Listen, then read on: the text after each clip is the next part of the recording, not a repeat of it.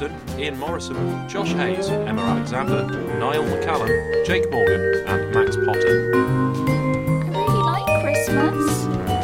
The Jodcast, December 2017 edition. Hello, and welcome to the Jodcast. I'm Josh, and joining me in the studio today are Emma and Niall. Hi, guys. Hiya. Hi. Uh, in the show this time, Max Potter interviews Dr. Romain Tartese about the Prospect mission, and Ian Morison and Claire Bretherton take a look at what's happening in the December night sky. But first, before all that, here's Jake with this month's news. Our first news story this month comes from our own solar system, but began outside it. A passing asteroid named Oumuamua, which loosely translates from Hawaiian as a messenger from afar arriving first, has been confirmed as the first catalogued interstellar asteroid, receiving the new designation of 1I stroke 2017 U1, with the I standing for interstellar. This asteroid was first detected on October the 19th by the University of Hawaii's Pan-STARRS 1 telescope as it scanned the sky to search for near-Earth objects for NASA. The agency is keen to find and track such objects, also known as NEOs, with a particular eye to identifying any that make close approaches, or could potentially be hazardous to us down here on Earth. Dynamical calculations initially suggested that it might be a so called interstellar interloper, and a combination of both archival and follow up observations from an array of telescopes, including the VLT in Chile, have confirmed that the object is indeed interstellar in origin. The recovered light curves indicate the object is up to 200 meters long and spins once every 7.3 hours. Also notable is the asteroid's high aspect ratio. It is up to 10 times longer than it is wide, giving it a pencil or cigar like shape. Objects of this nature are not observed in our own asteroid belt. Despite making a close approach to our Sun, Oumuamua has no trail of ice or dust associated with it, ruling out the possibility of it being a comet. The confirmation paper has since been published in Nature, and efforts are now ongoing to try and identify where this visiting asteroid might have come from. However, such efforts are complicated by the fact that we don't know how long the asteroid has been travelling for before it reached us, making an exact determination difficult. After following a steep trajectory towards the inner solar system, Oumuamua is now on the outbound leg of its orbit, travelling at 38 kilometers per second relative to the Sun. This speed is too fast for any current craft to catch up and land on it, as was done with Comet 67P. But observations are now ongoing as it heads on towards the constellation Pegasus, on the next leg of its journey. Moving further afield, the High Accuracy Radio Velocity Planet Searcher, or HARPS, team at the La Silla Observatory, also in Chile, has found that a nearby red dwarf star, designated Ross 128, is orbited by a low mass exoplanet with an orbital period of 9.9 days. This Earth sized world is expected to be temperate, with a surface temperature that may also be close to that of us here on Earth. At 11 light years distance, Ross 128 is the quietest nearby star to host such a temperate exoplanet. Our closest stellar neighbour, Proxima Centauri, is also known to host a planet, leading to intense media speculation about whether it could potentially be habitable. However, many red dwarf stars, including Proxima Centauri, are active objects, producing flares that occasionally bathe their orbiting planets in intense ultraviolet and X ray radiation, potentially stripping the atmospheres from any orbiting companions and rendering them uninhabitable. However, it seems that Ross 128 is a much quieter star, and so its planets may be the closest known comfortable abode for possible life. With the data from HARPS, the team found that Ross 128b orbits at a distance of 0.05 AU, 20 times closer than the Earth orbits the Sun.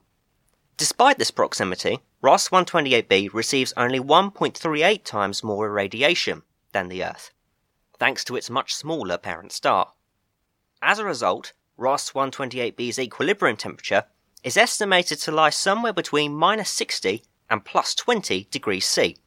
Again, thanks to the cool and faint nature of its small red dwarf host star, which has just over half the surface temperature of our Sun. While the scientists involved in this discovery consider Ross 128b to be a temperate planet, Uncertainty remains as to whether the planet lies inside, outside, or on the cusp of the habitable zone, the region where liquid water can exist on a planet's surface. Astronomers are now detecting more and more temperate, Earth sized exoplanets, and the next stage will be to follow up these discoveries, studying their atmospheres, composition, and chemistry in more detail. In particular, the detection of biosignature gases, such as molecular oxygen and ozone, in the closest exoplanet atmospheres will be a significant next step, as spectroscopy is typically confined currently to larger hot Jupiter and super Neptune type planets. To access super Earths and potential Earth analogues, the new generation of telescopes and spectrographs will be needed, such as the Espresso spectrograph suite at the VLT, due to start operations next year, the ESO's Extremely Large Telescope, currently under construction, and the James Webb Space Telescope, currently undergoing testing and final construction in the United States. And finally, returning to Earth, the Arecibo Observatory in Puerto Rico looks set to get a new lease of life, as the US National Science Foundation has announced that it will seek funding partners to keep the radio telescope in operation and aimed at the cosmos. We first reported on this story here at the Jodcast in February, when the NSF first announced that it was in need of financial partners to keep the radio telescope running. Faced with a dwindling budget for the telescope, the NSF has been seeking to transfer control of the Arecibo Observatory to a university or third party institution. The divestment options also included demolition of the observatory, naturally drawing the ire of scientists who use the facility built into a natural depression near the town of Arecibo, Puerto Rico. It made the news again in October when the territory was struck by the Category 5 Hurricane Maria. Some of the telescope's dishes and surface tiles were damaged in the storm, but all staff were unharmed, and limited scientific operations have since resumed.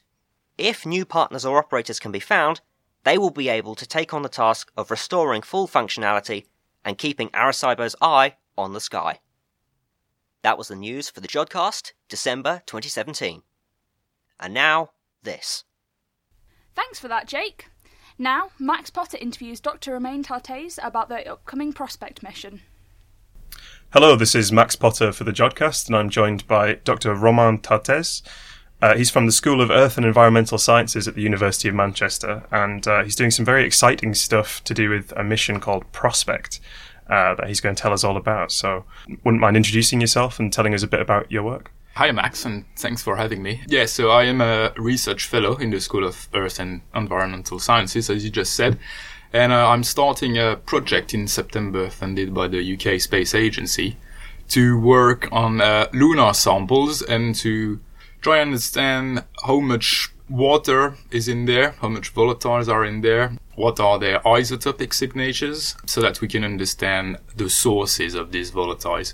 And this work is tied in with Prospect, Prospect being a mission or a package developed by the European Space Agency that should fly to the moon hopefully in the early 2020. I think it's 2022 at the moment, the launch date and it will fly to the moon uh, on a Russian mission, uh, Luna 27, that will land at the lunar South Pole. Okay, that sounds really exciting. So, what is the, the motivation behind the Prospect mission to the moon? So, the motivation behind Prospect main science driver is to go to the moon, go to the south pole of the moon, where we've never been before, and um, try and see if there is water ice present there in the subsurface, and if it's there, how much is there, in what form it is, how deep it is trapped. Is it like pure ice layers? Is it um, ice grains mixed in in the lunar soils? So it all kind of kick-started about 10 years ago now when uh, in parallel, people doing some uh, sample investigation with modern lab instrumentation reanalyzed lots of samples brought back during the Apollo missions and uh, managed to measure tiny quantities of water trapped in minerals in lunar rocks. And uh, in parallel to that, spacecraft orbiting the moon also managed to uh, to detect some deposits that we think are water ice. There was um, LCROSS mission, which was uh, NASA basically impacted one of their spacecraft in a crater at the lunar south pole and measured what species were ejected from that impact. And they managed to uh, measure a few weight percent of water ice uh, among other things like uh, methane or H2. So we, we really think there is water ice, uh, especially in these craters that some craters at the pole never see the, the light of the sun uh, because of the geometry. And so these craters have been in the shadow for four and a half billion years. So it probably gave quite a bit of time to accumulate ice delivered by comets or asteroids. So that that's the main motivation behind that. Okay, cool. That's really exciting. So, um, I'm sure everyone is familiar with the idea that where we find water, we, we find life. Is that part of what's exciting about this mission for you? The life aspect of it is, uh, it's not very developed. I think it's really unlikely to find life on the moon. There is no atmosphere to protect anything on the surface from the harsh environment of space, uh, cosmic rays, solar rays. So the life aspect of it, at least for me, is not really important. I'm interested in um, understanding what impactors delivered water and other volatiles to the surface of the moon. Right. So there are several possibilities. The solar wind could have probably delivered hydrogen uh, to the lunar surface. Comets, comets contain lots of water. Half of it is probably water ice. So comets hitting the surface could have delivered water, and asteroids, especially some types of asteroids, um, from which we have meteorites that we call carbonaceous chondrites. These types of meteorite can contain up to 10% water, so they may have delivered. And since we know that there may be some water inside the moon, volcanic eruption on the lunar surface could have released some of this water as well, that may then have migrated at the surface of the moon and being Right. trapped into these these deep craters. Yeah. So for me, the, the the the really key question is what's well, is there water there? Uh, how much? And uh, ultimately, where did it come from? So it's more about the sort of history of what happened on the moon, how that water got there. Yeah, exactly. Um, and um, by by learning what happened to the moon uh, for four and a half billion years, we're actually learning what happened to the Earth because the moon has been tied uh, around the Earth since it formed about four and a half billion years. And uh, on Earth, that first billion year um, is largely erased because of plate tectonics, because of erosion. We don't have much uh, remnants of that period. So the moon is actually a giant archive to what happened to the Earth in the first couple of billion years after it formed. Oh, interesting. So do you, have there been attempts to extrapolate what you know about what things have crashed into the moon, and then you you can infer things about what's crashed into the Earth as well around that, that period? Or Yeah, you can. You can, in theory, uh, there are models um, that, based on the size of the two objects and their gravitational uh, pull, that say if there is one object hitting the moon, there will be ten hitting the Earth. So yeah, there are some uh, there are some ideas uh, to try and reconstruct that, and understanding what delivered water to the moon could help us understand what delivered water to the earth because that's that's a fundamental question that we've got clues. There are several uh, options the options being basically comets uh, asteroids a mix of the two so we don't really know what the origin of water on the earth in the first place either how about the origin of water on, on these comets? Do we know where that comes from? Can we trace it back any further, or is that st- still somewhat of a mystery? Well, there was water in the in the solar system when it formed, and um, comets being formed quite further out in the solar system, where the environment is really cold, they were able to accrete significant quantities of this water. The thing is, for uh, for terrestrial planets like the Earth, the Moon, Mercury, Venus, since they formed quite close to the Sun, we think that most of the volatiles they had initially probably evaporated quite quickly. So that's why we think that what we have now on Earth, for example, has been delivered um, after the formation of the, of the Earth. So uh, you mentioned that this was Prospect was funded by the British Space Agency. Is it is it the British Space Agency? Uh, so my my fellowship is funded by the UK Space Agency. Right. Prospect is a European Space Agency package t- to which the UK Space Agency uh, participate, and um, Prospect is um, basically two part. It's a drill that's being built by a company in Italy, Leonardo, and it's sample handling and mass miniaturized mass spectrometer that's being built at the Open University So these two components form the Prospect package. And the idea behind Prospect is to to fly to the moon. Um, at the moment, it's on board the Luna 27 mission, the Russian mission, to land on the moon uh, safely, and then to start drilling and extract samples at different depths, drilling down to one and a half meter, maybe, maybe up to two meters. Uh, there's quite a lot of technical challenges, but that's the plan. And then these samples um, preserve as much as we can the volatile inventory in these samples and transfer them to the gas analysis package. So it comprises ovens, and so that by heating up these samples, we release uh, any volatiles that are in there. And then there are different parts in the mass spectrometer, but the idea would be to analyze these gases to see what are the species there, and then analyze the isotopic composition of some species like hydrogen, carbon, nitrogen, because these these isotopic compositions. So basically, uh, hydrogen got two isotopes, two main isotopes, hydrogen and uh, deuterium, and that ratio is a really good traces for the origin of the volatiles. So comets tend to have very high uh, deuterium to hydrogen ratio, while the sun, the solar wind, has got really low, and asteroids are in between them. So by measuring precisely that isotopic signature, we can get a pretty good idea about the, the source of this uh, this Right. water ice, for example. So if there was, if you found more deuterium or heavy water, then you would assume it was the solar wind that had deposited it, I guess. Or, That would be the comet. The comet, the comet right, is okay. the heavy end member. Ah, right. If it's really light, that would uh, tend to indicate that's probably the solar wind, the Right. main contributor. So that's the, the science part. There is also a more technological part. So there are a few experiments in there to try and uh, produce some resou- resources on the moon. So, for example, in lunar soils, there is a mineral called ilmenite, which is an iron titanium oxide, and uh, there is a, a an experiment which is ilmenite reduction, from which you can produce water.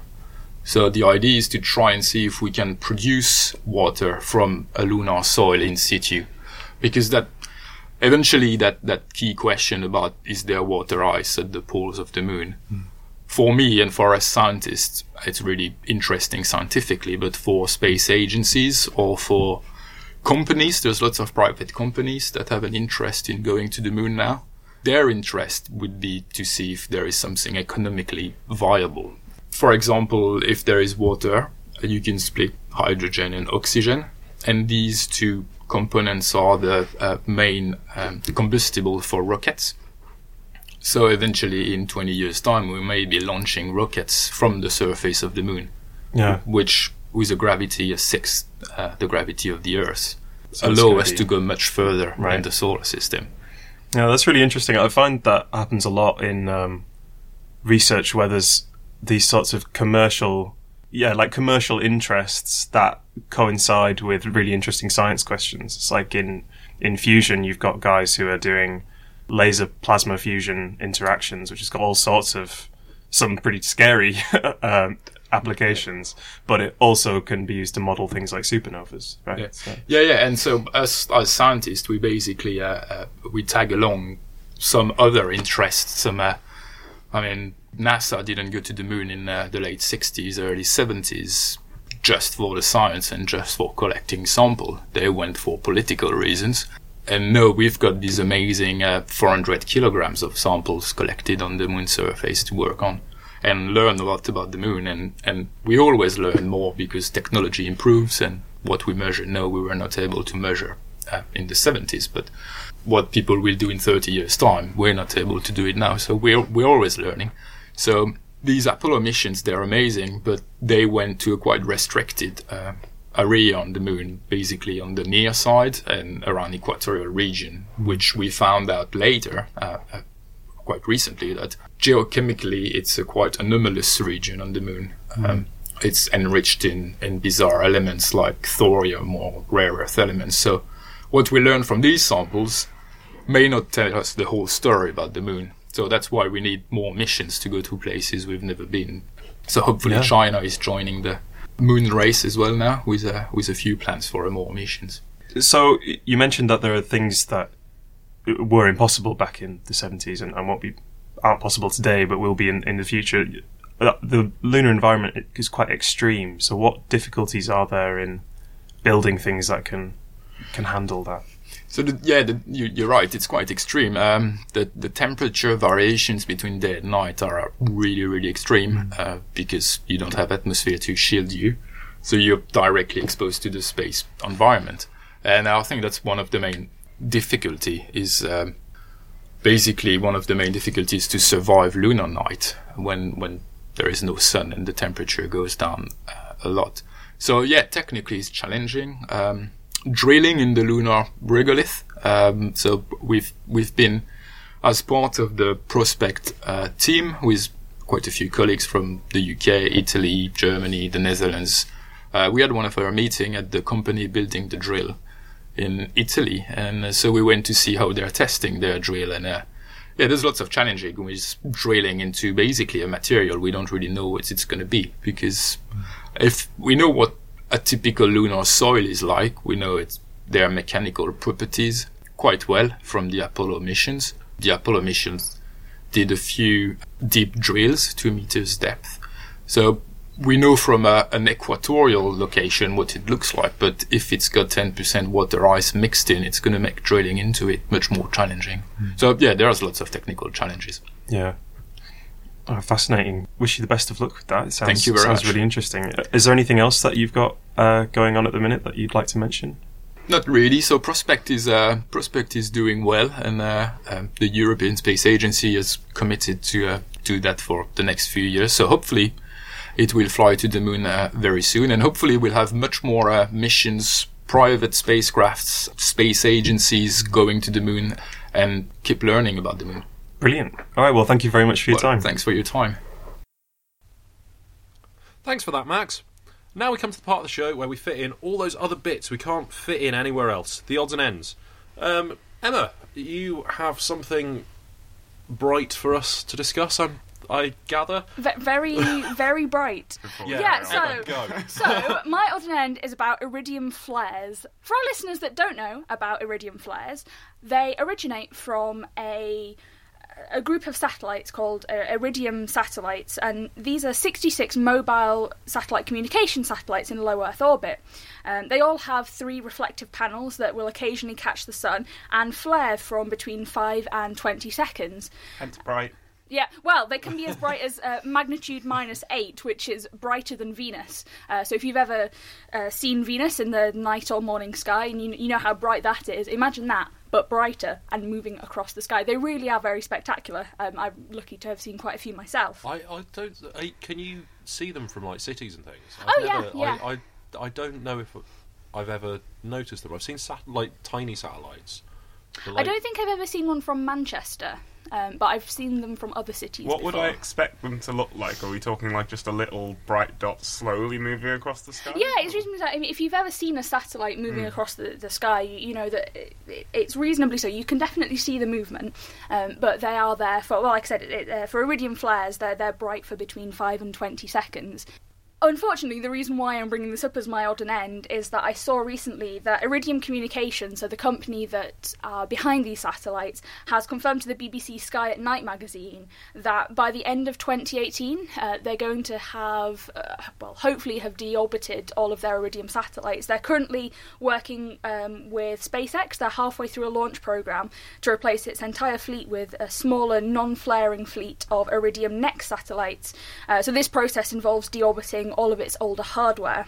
So we don't get to look at any cool bright things anymore. Well, the deorbiting phase could take a while. Uh, the majority will be deorbiting within a year, but you might see some tumbling flares for a period uh, of some time into 2019, and some of the satellites might take as long as 20 years to come down. So that was Matt Desch, uh, the CAO of Iridium Communications, confirmed that to the, the Sky at Night magazine. Um, so. that- do we know if we'll be able to see the satellites themselves burning up in the atmosphere? Like, will they be particularly bright during that as well? Oh, good question. I'm I'm not sure about that. Um, I would imagine that you might be able to see something like Let's that. burn things in I, space. I think I think the idea it, it might be quite unpredictable when, when they when they do eventually um, come down. Um, so the thing to note is that yeah, so the, the predictability of iridium flares, because that's something I don't think I mentioned before. Obviously, we know exactly where the satellites are going to be and when. Well, the and- communication satellites. well, yeah, you would you would hope so, yeah. So you, in fact, there are lots of apps, websites, etc. that that you can go on and you can look up when the next iridium flare will be in your area because obviously it, it depends whereabouts exactly you are. Um, so I know you can see them here in the UK. Actually, this is a good point, but I uh, I don't know about the rest of the world. Um, I know very little about the rest of the world. I, I'm, I'm an incredibly isolated human being. Uh, Fair, I hear they have a whole different sky in the southern hemisphere. I, this is what I've heard. It's, it's I, yeah. No, More about that later. yeah. so yeah, gi- gi- given given that they are communication satellites, and um, I, I would I would imagine that they, they are reasonably worldwide that you can see these. Um, so yeah, if you, if you, you, you can still see them, uh, you will be able to see them in their regular, regularly scheduled flares. Well, not scheduled, but we know when they're going to be, and so it's probably worth looking out for them while you can over the next couple of years. Um, so yeah, j- just just to reiterate again, they they will possibly be some flares after 2018, but they won't necessarily be the predictable. Yeah. So Emma, why why are satellites shiny? Well, in the case of iridium satellites, they have three polished antennas, um, 120 degrees apart and at 40 degree angles with the with the main body of the satellite, and these antennas are the size of a door. What size door? Like a big door, a normal door? I, I would assume a normal sized door, but that's still Okay. quite Like the door from Titanic? Like big enough for two people or big enough for one? Ah. Okay. A normal okay, sized that door, wasn't Josh. apparently as funny as I thought it was going to be.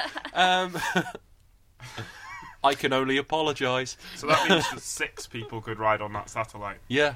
Yeah, yeah. There, there are no other physical limitations at all to riding a satellite. Nope. Not that I know of. So yeah, so these these, these iridium flares are, are the, probably the best well-known satellite flares. Obviously, other satellites will will occasionally get brighter as well, um, and this could be to do with any part of them reflecting the sunlight, so antennas, solar panels, uh, etc. A shiny part of the satellite, basically. Nice. Yes. So, message to our listeners: if you would like to see an iridium flare, which I would recommend doing, I've seen a couple in my time. I even managed to get one on camera actually back in 2013. This was with a camera that only had. That's think- so long ago. I know. Where has time gone? I don't know. That's that's an episode in and of itself, isn't it? Um, But my my, my Timey wimey.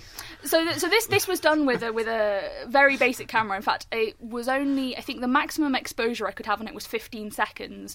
Um, so obviously that was a very much. Uh, the, with with the flare lasting five to twenty seconds, I basically had one shot uh, to time it right to, to to capture this flare. And I did.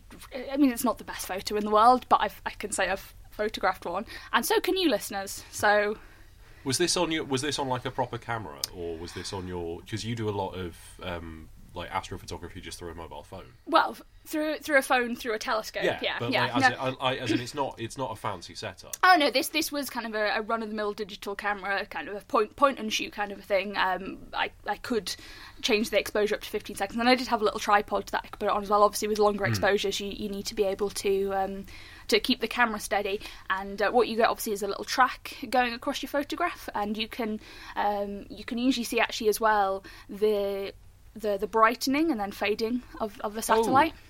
That's pretty cool. Yeah, yeah, uh, in the photograph because the the line kind of gets gets thicker. So, so, you can see it's brighter. So, so the photograph itself is a plot of its brightness over time. yeah, yeah. That's I- qu- I- that's I feel like we should like do a plug here for the fact that there are astrophotography nights that you can sign up for at Jodrell Bank Observatory. yeah. Um, Ant, Ant Holloway runs them. he His does. his photography very is good. very good. Yeah. Um, right. Anyway, with the with the, the plug done. Thanks for thanks Emma.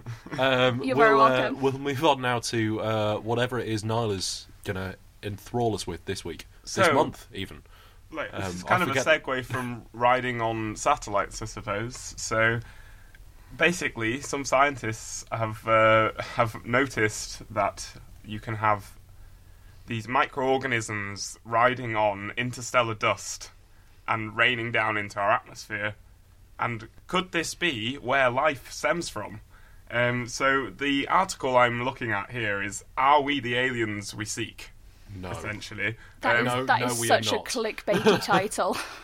it is probably why I clicked it. um, and maybe we are.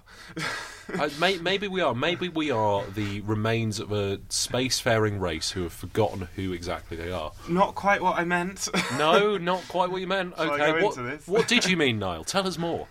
so essentially, what what they're saying is that the interstellar dust could be carrying microorganisms such as li- like little bacteria, and this could travel through space. And and they've actually done some uh, experiments um, with a with a rocket where they actually sent up some DNA samples on the side of a rocket through the atmosphere, which can heat up to sort of uh, a thousand degrees uh, Celsius, let's say, very hot, obviously, uh, experiencing you know g forces up to say 18, etc., etc., etc. But would you expect DNA to survive that? I don't So- know. It, like, so it so it's DNA rather than like a living organism that they've sent up. Yes.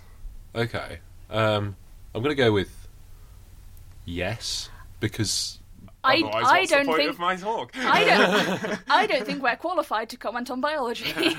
I, I yeah no oh, well given last month's show no that, that is true, actually. Yeah. Yeah. Let's not go back onto no let's let's stay Mm. away from aliens. no no let's let's go to aliens carry on cut that please just cut that bit So essentially, yeah. So they sent they sent up these DNA molecules on the edge of this rocket.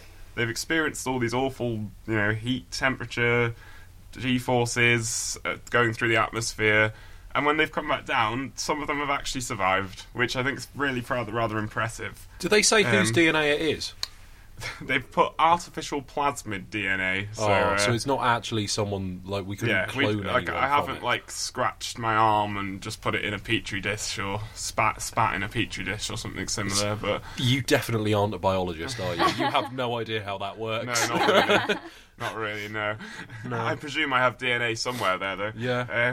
Um, I had my um, DNA extracted at like a science fair using pineapple juice. I think, like in a like pineapple juice and another blue chemical.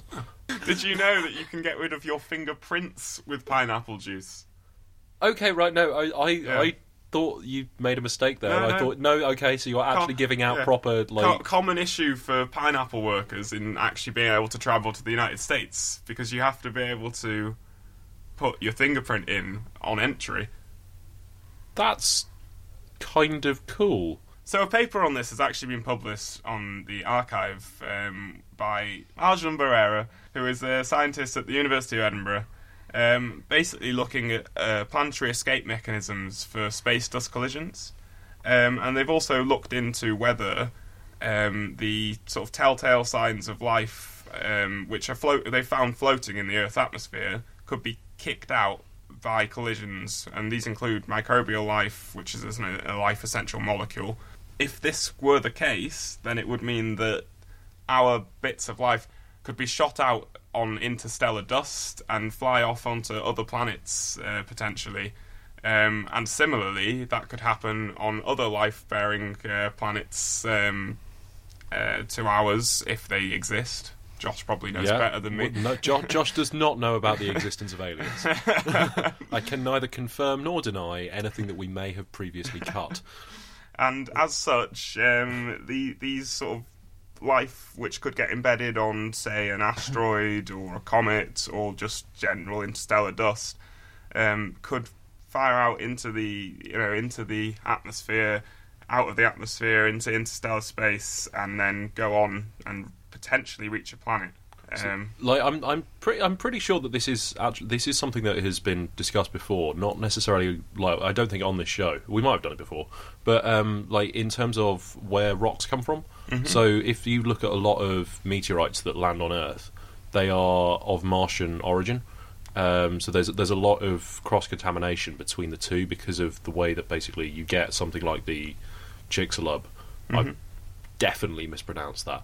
Um, but the the dinosaur killy, like the dinosaur death meteorite, um, that comes in and just throws out a load of stuff, and it just all goes straight over to Mars. Basically. that does make you wonder if we do ever find life on Mars, could it actually be us? If, well, if this being this carried this, out this is this is one of the worry. This is one of the issues is that because we don't know how life itself forms, Yeah. and we uh, we have a sample size of one, which is the worst type of science. Like the universe, Um, yeah. cosmology again. Yay! Um, but the, like bec- because of that, we have no concept of whether or not we, we expect to find something that is significantly different from Earth-based life. That's fair. So if we find something that is microbial and vaguely resembles how life here works, Did it the come o- from us? did did it come from us? Yeah. Well, there's also the other issue as well. Is when we go to, say, when we send a probe to Mars to, to look for these signs of life, we've got to be really careful in terms of if we were to find something there,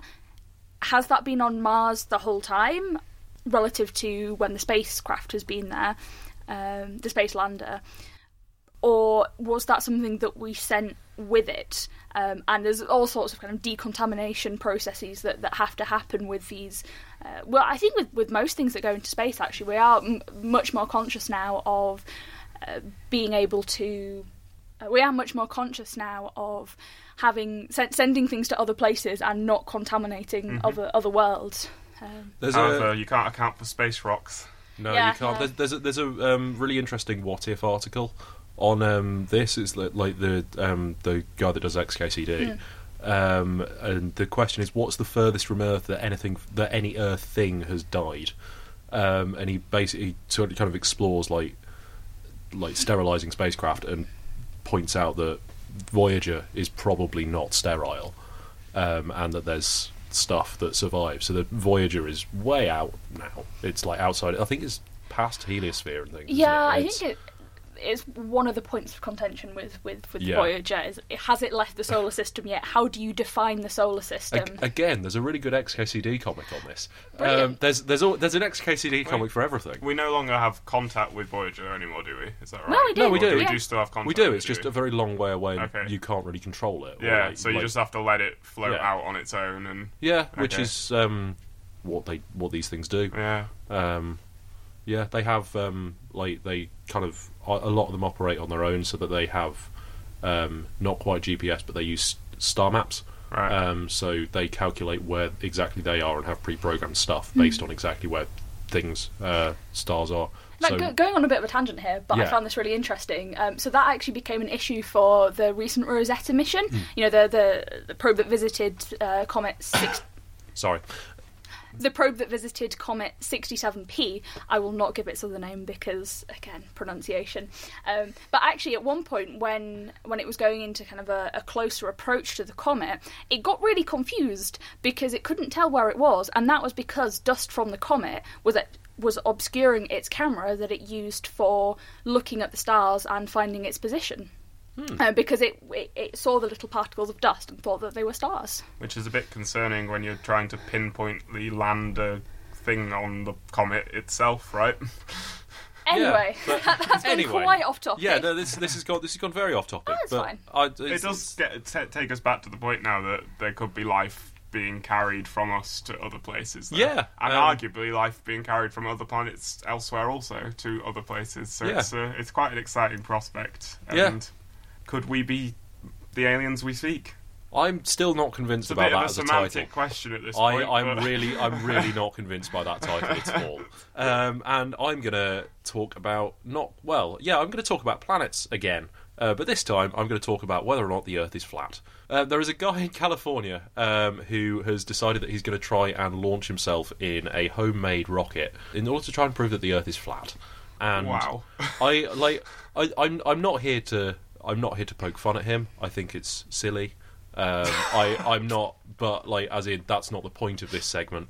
Um, the point of this is just, I, I, I wanted to kind of vaguely discuss, like, why the Earth is round, because there's there's this strange resurgence of um, flat Earth theorists. We've known we've known categorically, scientifically, that the Earth has been flat since about 4000 BC. Like we built Stonehenge, that does not work unless the Earth is round. Stonehenge works, so I. It's when, really, when you say Stonehenge works, can you just clarify what? so yeah, what so so Stonehenge is basically a clock. Um, there, it's it's it's a measure of.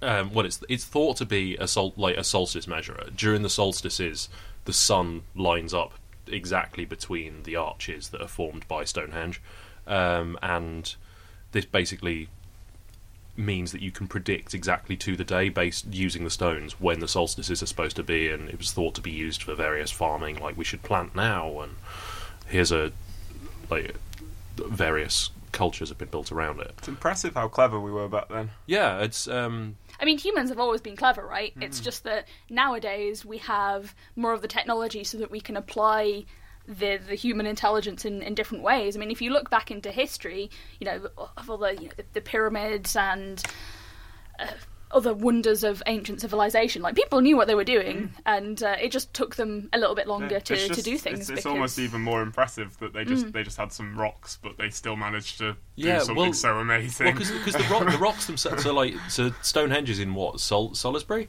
Sol, Salisbury, Mm. Salisbury, Uh, Salisbury. That's yeah. how you say it. Um, but like the rocks themselves are from Wales. yeah, um, so they've had to and- carry these massive things. Yeah, there, yeah. like and they're just kind of there's the it's a druidic thing, right? Yeah, Yeah. Um, like they've managed to drag these rocks that each one of them weighs more than about three cars, Go the Celts. and they're not cars, so you can't drive them. Um, th- it's yeah. Um, sorry, I've, th- actually, there, there is there is someone someone's also built a Stonehenge replica out of cars. I'm pretty sure. I think f- they were Ford Fiestas. Um, anyway, that's completely. That's a very big segue. That, that's a very bi- very big tangent. Um, anyway, no, go, going back, like um, like I just kind of so he's he's decided that he's going to try and fire himself in basically a kettle. Um, so it's this big steam powered rocket that he wanted to launch himself. Oh, 18 thanks for clarifying it was steam. yeah. Um, so it's, it's it's like a st- it's a steam powered rocket that he wants to launch himself eighteen hundred feet into the air, which is nowhere like you you can get higher on a hill. Is that Um, far enough up to see the circumference of the Earth? Well, Right. no, if you go and stand on a Oh. hill that's So no. like, no. So, so he's going to get that high, and that's in his head is going to justify that the the Earth is flat because he won't be able to see the. Yep. Great, Yeah, that's- no, that's and good. So he's, he's going to go 1,800 feet up and a mile along um, in the Mojave Desert. Um, but, well, he tried to do this last weekend, um, like end of November, and the uh, mini uh, the, the mini bus, the, the motorhome that he repurposed into a mobile launcher, uh, broke down. Like I, there, there is a guy wandering around California with basically a missile launcher. He's moved. He sorry. He's, he's used a motorhome. Yeah, he's- and he's, he's converted it into a rocket launcher. Yeah, he's built a ground to wear missile. a manned How ground have to they wear let missile. him do this? I don't That- know. That's not good on the part of America. Anyway, um, no. En- anyway, um, the the the um, what I, I I just kind of wanted to discuss a couple of things about like why we can tell that the Earth is round. Sure. Um, so like the fo- like so hopefully, well, a lot of these are astronomical based, um, which is great for um, the Jodcast. Uh, so we have like the moon, for instance. We know that the moon is round. Um, like we can see this. The only way that the sort of shapes of it work is if it's round. You can you see a sort of rounded um, Ter- crescent, termination. crescent shape. Yeah, termination. That's the word I'm looking for. But e- but even during eclipse, so when during a lunar eclipse, where the the Earth goes between the sun and the moon, the, yeah, between the sun and the moon, um, you see the Earth shadow, and that's rounded, um, and it's spherical, and the geometry only works if it's spherical. But um, you can also like most mostly um, if you get a stick and put it in the ground. Um, and so Niall, like, Niall and I were chatting about this before, and um, trying to work out how far away you'd have to go. It's what a couple of hundred miles, I It's think. something like yeah, that, like, but yeah. it's but it's doable within a country. yeah. You- you, you'll measure a different angle Yeah. based on where you are. On Yeah, the, so you, you put a stick in the ground and you get a shadow, and you can measure the angle between the top of the stick and the shadow at a certain time, and it will be different depending on where you are. which I believe was done by an ancient Greek philosopher. Yeah, it's A- Aristophanes. Hmm. Um, in well, he lived between the years of 276 and 194 BC. So we've known about this for a while. Yeah, we, we we've known about this for a very long time, and that that that like genuinely, It's there's been proven a long is, time I ago is the issue. I think I think I think the issue. Well, it's it's not a case of uh, if the evidence is there for for, Yeah. for you know the around a, a spherical Earth or not, and I think that the whole flat Earth phenomenon has only really emerged in recent years, and I feel like it's tied to a greater. I know a greater phenomenon. yeah. Well, so we we were discussing this actually in um, the previous episode, and like why people are saying no to experts. And Why, we, the like- distrust of yeah, scientists. like and the, di- yeah. the distrust of scientists, and I under I, I sort of understand it on like new phenom- new phenomena, perhaps, and like why people would maybe sort of go. uh, Like I, there, there's part of me that understands why people don't like the Big Bang Theory. Uh, well, I, I hate the program, but like the like the like why people don't like the actual theory. But when it's something as sort of fundamental and so widely accepted and and also understood, provable And- with a stick. yeah, I think the I, I think part of the issue is is potentially a, a miscommunication of the scientific method because hmm. as scientists we want to you know we I mean, there's variations depending on exactly what field you're in, as opposed to what the specific method of going about something is. But on the whole, we have theories, and let's note as well that the, the the scientific definition of theory is something that we use to describe something. It's not a hunch. It's not a oh, I, I think this, this this I have a theory about the way that this works. In in terms of uh, the word we use for that is hypothesis. well, yeah, like if, yeah. it's, if it's unproven, it's a hypothesis. Exactly. Yeah. Um, but I think the idea behind kind of uh, questioning, well, not necessarily questioning results, but make testing them in a rigorous format. So that's why we have peer-reviewed scientific journals, right? You you can't just publish a paper and go, "I found this thing," and everyone go, "Yep, that's that's entirely fine. We completely believe you." You know, a, a study needs to be reproducible, and you need to have you need to be able to have other people replicate um, and verify your results.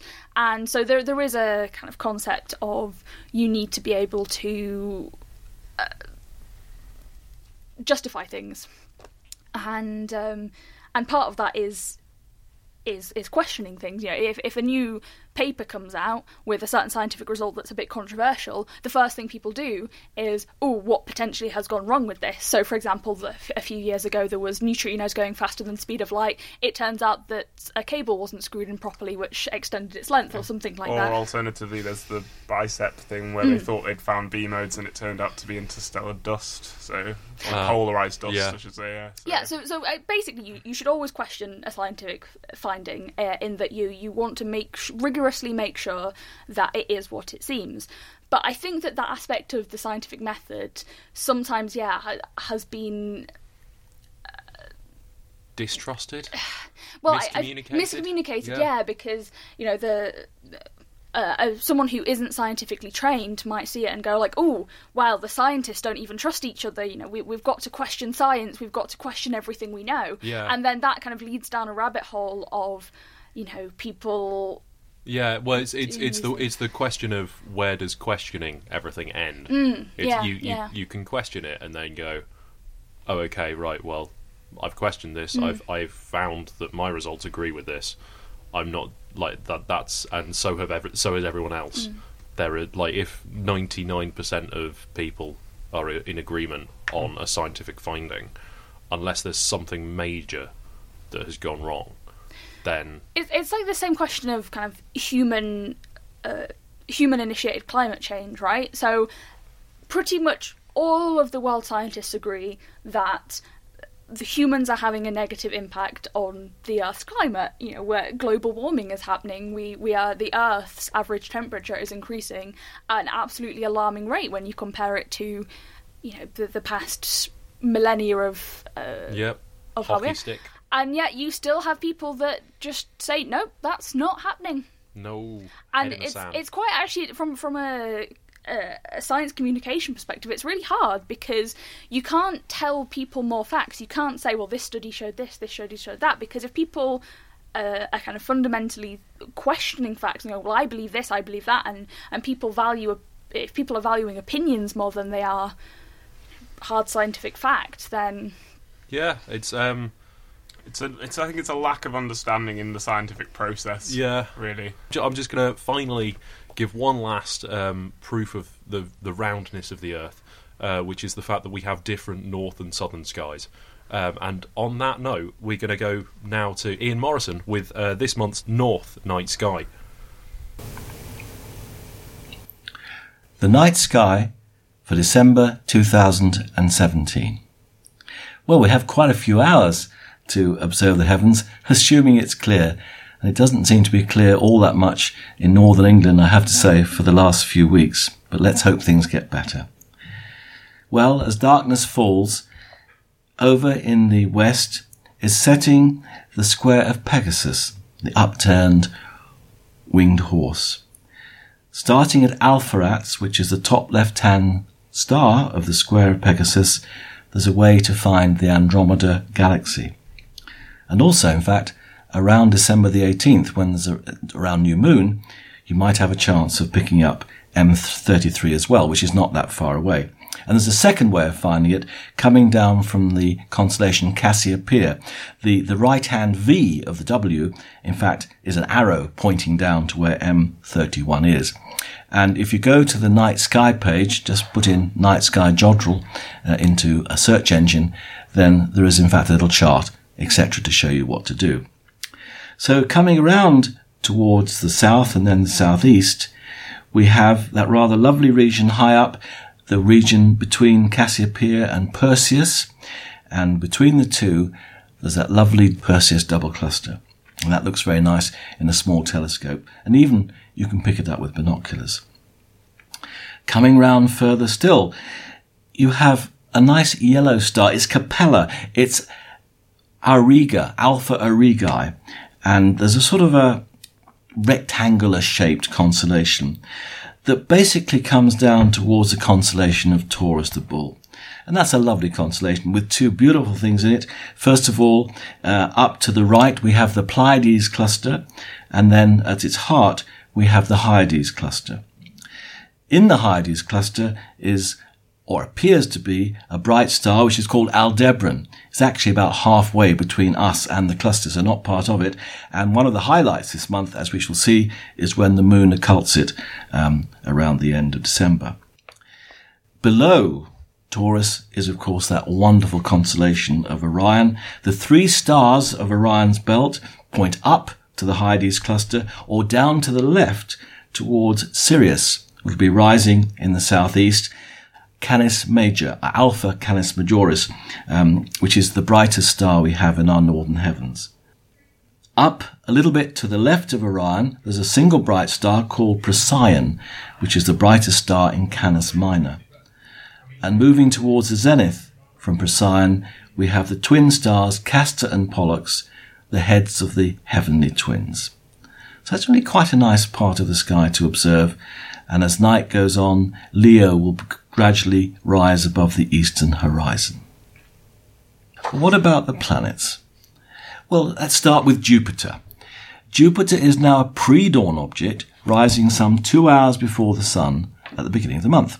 It has a 31 arc second disk and shines at magnitude minus 1.7. As the month progresses, its apparent diameter increases to 33 arc seconds and it brightens to magnitude minus 1.8. Sadly, the low elevation will hinder our view, but the equatorial bands and up to four of the Galilean moons should be visible as they weave their way around it. Well, Saturn, in fact, will not be visible this month as it leaves the evening sky on its way to superior conjunction. That's when it passes behind the Sun on December the 21st. It will then reappear in the pre-dawn sky next year. Now, Mercury was just visible in the evening sky at the end of November, will not be seen for three weeks as it passes between the Earth and the Sun on December the 13th, and that's inferior conjunction. From the 20th or so, it brightens rapidly in the pre-dawn sky to reach a magnitude of minus 0.3 by month's end, when it will be some 23 degrees away from the Sun. Now, as at this time of the year, the ecliptic at dawn makes quite a steep angle to the horizon, it will then have a reasonable elevation, so making the end of the month an excellent time to observe Mercury.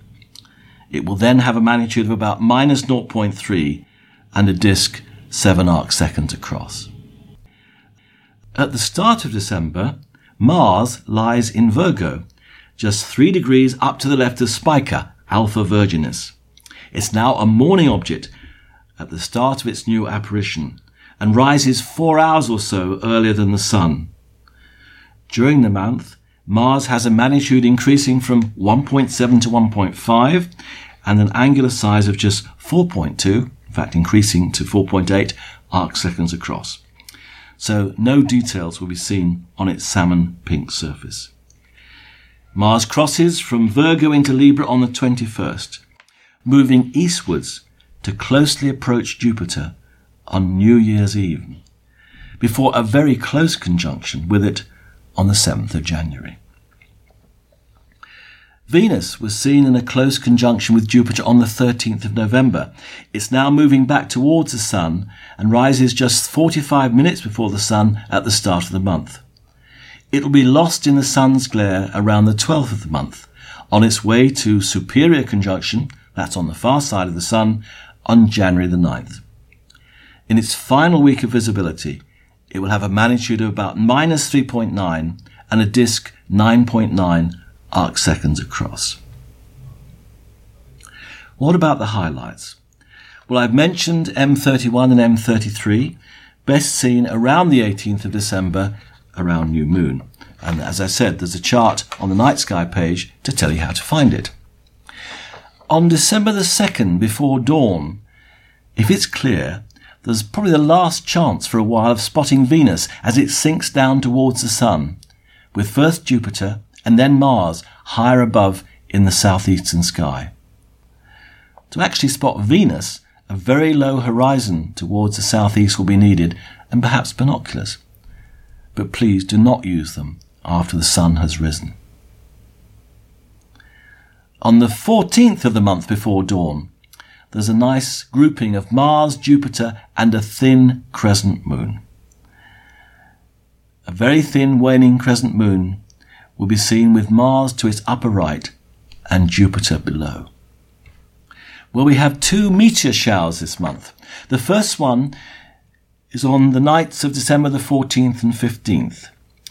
And if it's clear, we'll have a chance of observing the peak of the Geminid meteor shower. Pleasingly, this is a great year to observe them, as the thin, waning crescent moon will not affect our view. The Geminids can often produce near fireballs, so the shower is well worth observing if it's clear. An observing location well away from towns or cities will pay dividends.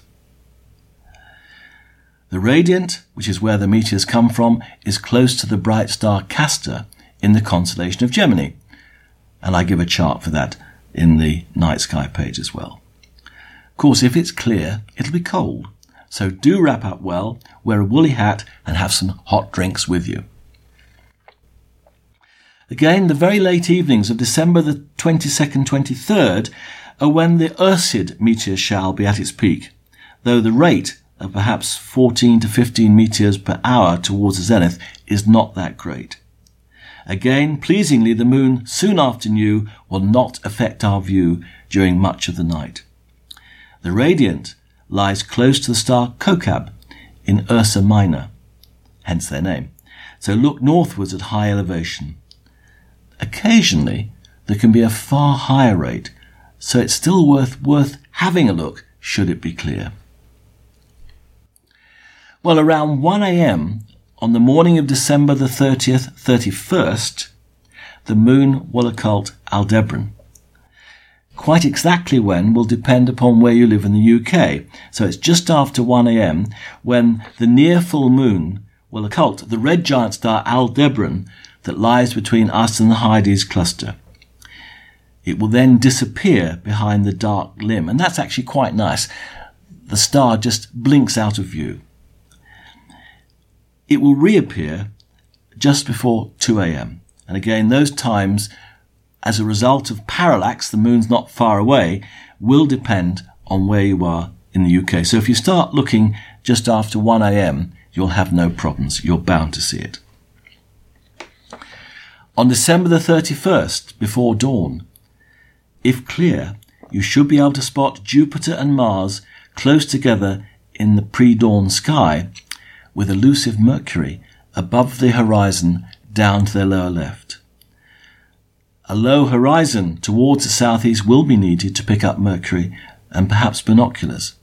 But again, can I say, don't use them after the sun has risen. I usually mention an object on the moon to observe, and just to say that December the 9th and the 26th are good times to observe the Alpine Valley, a rift across the Apennine Mountains. It's about 74 miles long, about 10 miles wide. A little rill runs along the centre, which is very hard to spot. So again, there's some details of that on the Night Sky page. So I do hope you do have some clear nights this month and some good chances to observe the heavens. Happy Christmas. Thanks for that, Ian. And for our Antipodean listeners, here's Claire Bretherton with The Night Sky Where You Are. Kia ora, and welcome to the December Jodcast from Space Place at Carter Observatory in Wellington, New Zealand. We're really noticing our days getting warmer now and our evenings getting brighter as we head towards the Southern Hemisphere summer solstice on the 22nd of December. The eastern evening sky is dominated by our summer constellations of Taurus and Orion with his two dogs, Canis Major and Canis Minor. The summer Milky Way stretches through these constellations and along our southern horizon. Whilst not as bright as our winter Milky Way, we can still pick out the mottled glow of bright and dark regions when observed from a dark location. The bright regions are the combined light of the many distant stars that form our galaxy, whilst the dark patches are clouds of interstellar gas and dust that block the light from more distant stars. Throughout this region, there are many star clusters and nebulae that can be observed with binoculars and small telescopes, and some that can even be seen with the naked eye. We'll start our tour of the southern skies in Orion, sitting high in the east after dark, and easy to find by the three bright stars that form his belt. Here in Aotearoa, we call these Tautoru, meaning line of three, as he lies along the celestial equator, Orion can be seen at least partially throughout the world. Above Orion's belt is a line of faint stars which form Orion's sword. But in New Zealand, we see him upside down, so instead his belt and sword become a pot or saucepan. In Greek mythology, Orion is a hunter, and the arch enemy of Scorpius, our winter constellation. The two continually chase each other around the sky. Just as one rises in the east, the other sets below the western horizon. At the top left of the constellation is the bright blue-white supergiant Rigel or Puanga. Whilst Rigel has been given the beta designation, it is in fact normally the brightest star in the constellation and the seventh brightest in the night sky. Its colour tells us that it is extremely hot, with over twice the temperature and many tens of thousands of times the luminosity of the Sun. With an estimated age of just 8 million years, compared to 4.5 billion years for the Sun, Rigel is a young star, but has already used up all the hydrogen in its core and has swollen out to between 79 and 115 times the Sun's radius. Hot, massive blue stars like Rigel don't live very long. They live fast and die young, using their fuel quickly before meeting a violent death. Over the next few million years, Rigel will expand further and cool to become a red supergiant, before ending its life in a massive explosion called a supernova. At the bottom right of Orion is Betelgeuse, a star that has already reached the red supergiant phase, bloating out and cooling down to give it its wonderful red hue. Betelgeuse is designated Alpha Orionis, but is currently the second brightest star in the constellation. Estimates of its mass range from around 8 to 20 times that of the Sun, and if it were placed at the centre of the solar system, its surface would reach out almost as far as the orbit of Jupiter. One day, Betelgeuse is going to end its life in a supernova. Of course, soon to astronomers could be a million years, but if it does go bang within our lifetimes, it's sure to be a spectacular sight, perhaps becoming so bright you could see it in the daytime. At a distance of over 600 light years, it is possible this explosion has already happened and we're just waiting for the light to reach us. But as well as stars at the end of their lives, Orion also contains stars whose lives are just beginning. If you look carefully, you may see the middle star of Orion's sword has a fuzzy appearance. This is the Great Nebula in Orion, or M42. The Orion Nebula is a stellar nursery, a huge cloud of gas and dust in which new stars are being born.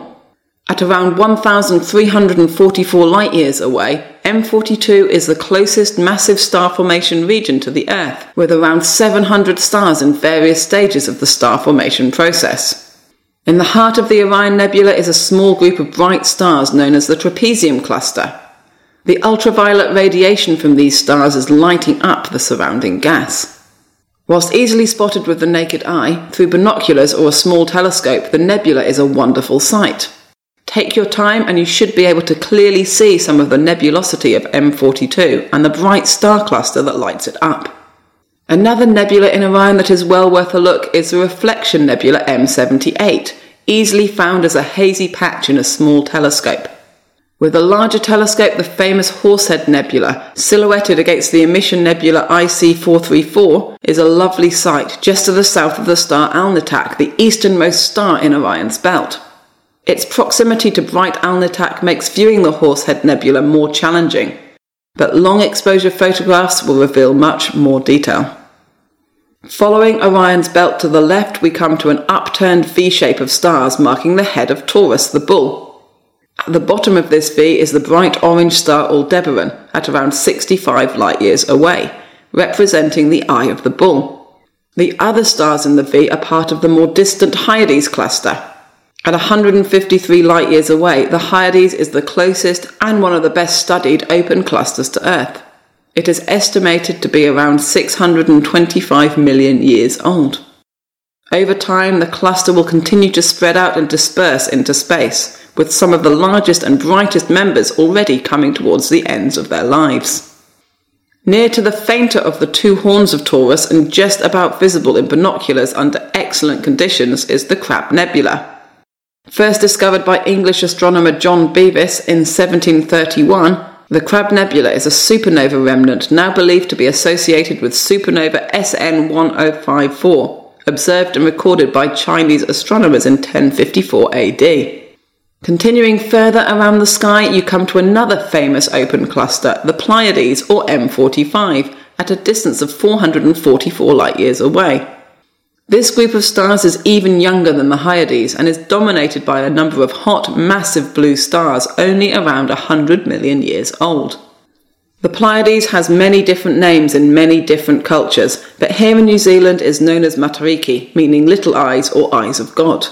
The rising of this group of stars for the first time before the Sun around June each year marks the coming of the Maori New Year. Following Orion's belt to the right, you come to Sirius or Takurua, the brightest star in our nighttime sky, and in the constellation of Canis Major, Orion's large hunting dog. Canis Minor, the small dog, is a little below, close to the eastern horizon. It contains just two bright stars and looks like a single line when traced on the sky. Here at Space Place, we like to call it the hot dog constellation, as that's the only dog we know of with no head, no legs, and no tail. The brighter of the two stars, Procyon, is one of the Sun's nearest stellar neighbours at just 11.46 light years away. Whilst it appears as a single star, the eighth brightest in the night sky, it's actually a binary star system, consisting of a white main sequence star and a faint white dwarf companion. From Orion and his hunting dogs, you can follow the band of the Milky Way around the sky, through the false and diamond crosses to Crux, the Southern Cross, low in the south. Scanning a pair of binoculars along the Milky Way should pick out glowing gas clouds and numerous star clusters, whilst revealing much more detail than the eye can see. Both Mercury and Saturn quickly disappear from our dusk skies this month as they move closer to the Sun, leaving our evenings bereft of bright planets. Mars is the first to rise around 3:30 a.m. at the start of the month, with Jupiter joining it around 40 minutes later. By the end of December, Mercury will also reappear in the morning, rising rapidly up the dawn sky to sit just below Orange Antares. We also have a number of meteor showers happening this month. The Phoenicids reach their peak on 6th of December and are thought to be associated with the comet D1819W1 Blanpain. With the radiant in the constellation of Phoenix not far from Achernar, this shower is well placed for southern hemisphere observers throughout the hours of darkness. The Phoenicids were first discovered during an outburst in 1956, where approximately 100 meteors an hour were seen from locations across the southern hemisphere. However, activity is very uncertain, and rates since have been much, much lower than this. The minor Puppid meteor shower also reaches its peak at around the same time with a zenithal hourly rate of around 10. However, the radiant will only rise around 14 degrees above our horizon, so we may only get around 3 an hour. Just a few days later, peaking on the 15th of the month, are the Geminids. The Geminids are one of the best meteor showers of the year, but we're not well placed for viewing in New Zealand, with the radiant in the constellation of Gemini and well north of the equator. The constellation is at its highest around 3 am, but still appears low in our northern sky. Due to this low height, we only see around half of the meteors visible to those in the northern hemisphere. Wishing you clear skies and a Merry Christmas from the team here at Space Place at Carter Observatory. Thanks for that, Claire. Um, and now we're going to move on to the feedback. Um, we've uh, not had that much from you uh, this month, um, so please send some stuff in. But uh, we have got a couple of things uh, just from Facebook. Yeah, so we've got a, a, message from James Walters who said, Thank you to the Jodcasters who have bowed out. Really enjoyed your shows. Welcome to the new Jodcasters. Looking forward to lots more great shows. Thanks for that, James. Um, I'm also quite in awe of all the broadcasters that, that have bowed out, that have kind of come to their end, uh, the end of their time here at JBCA. Yeah. And, uh, um, as as these new Jodcasters that are being welcomed. Thanks, James. Yeah. But um, like uh, like Charlie and Ben and Co did a really really good job on this. They before. really did, and I hope we can just carry on Yeah. where they left off, I guess. Yeah. Um, Uh, we've also had something from Twitter. Uh, it's uh, it's not feedback, but we've had a lot more questions to come in for the Ask an Astronomer section, so uh, we'll get round to them as soon as we can. Yep. So uh, hopefully listen out to the December extra, uh, where there I think there might be a, an Ask an Astronomer section. there should Um, be. There should be. Um, but yeah, if you fancy getting in touch with us, uh, you can do so via the website at uh, www.jodcast.net. Twitter at twitter.com forward slash Jodcast. Facebook at facebook.com forward slash Jodcast. YouTube at youtube.com slash Jodcast. Flickr at flickr.com slash group slash Jodcast. And don't forget that you can send us post, and the address for that is on the website. That's um, all we've got time for this episode. Uh, so we'd like to thank Max Potter for the interview. Uh, the editors were Naomi Asabre Frimpong, Joseph Quofi, Jake Morgan, and Tom Scragg, and the producer was Jake Morgan. Until next time, Jod on!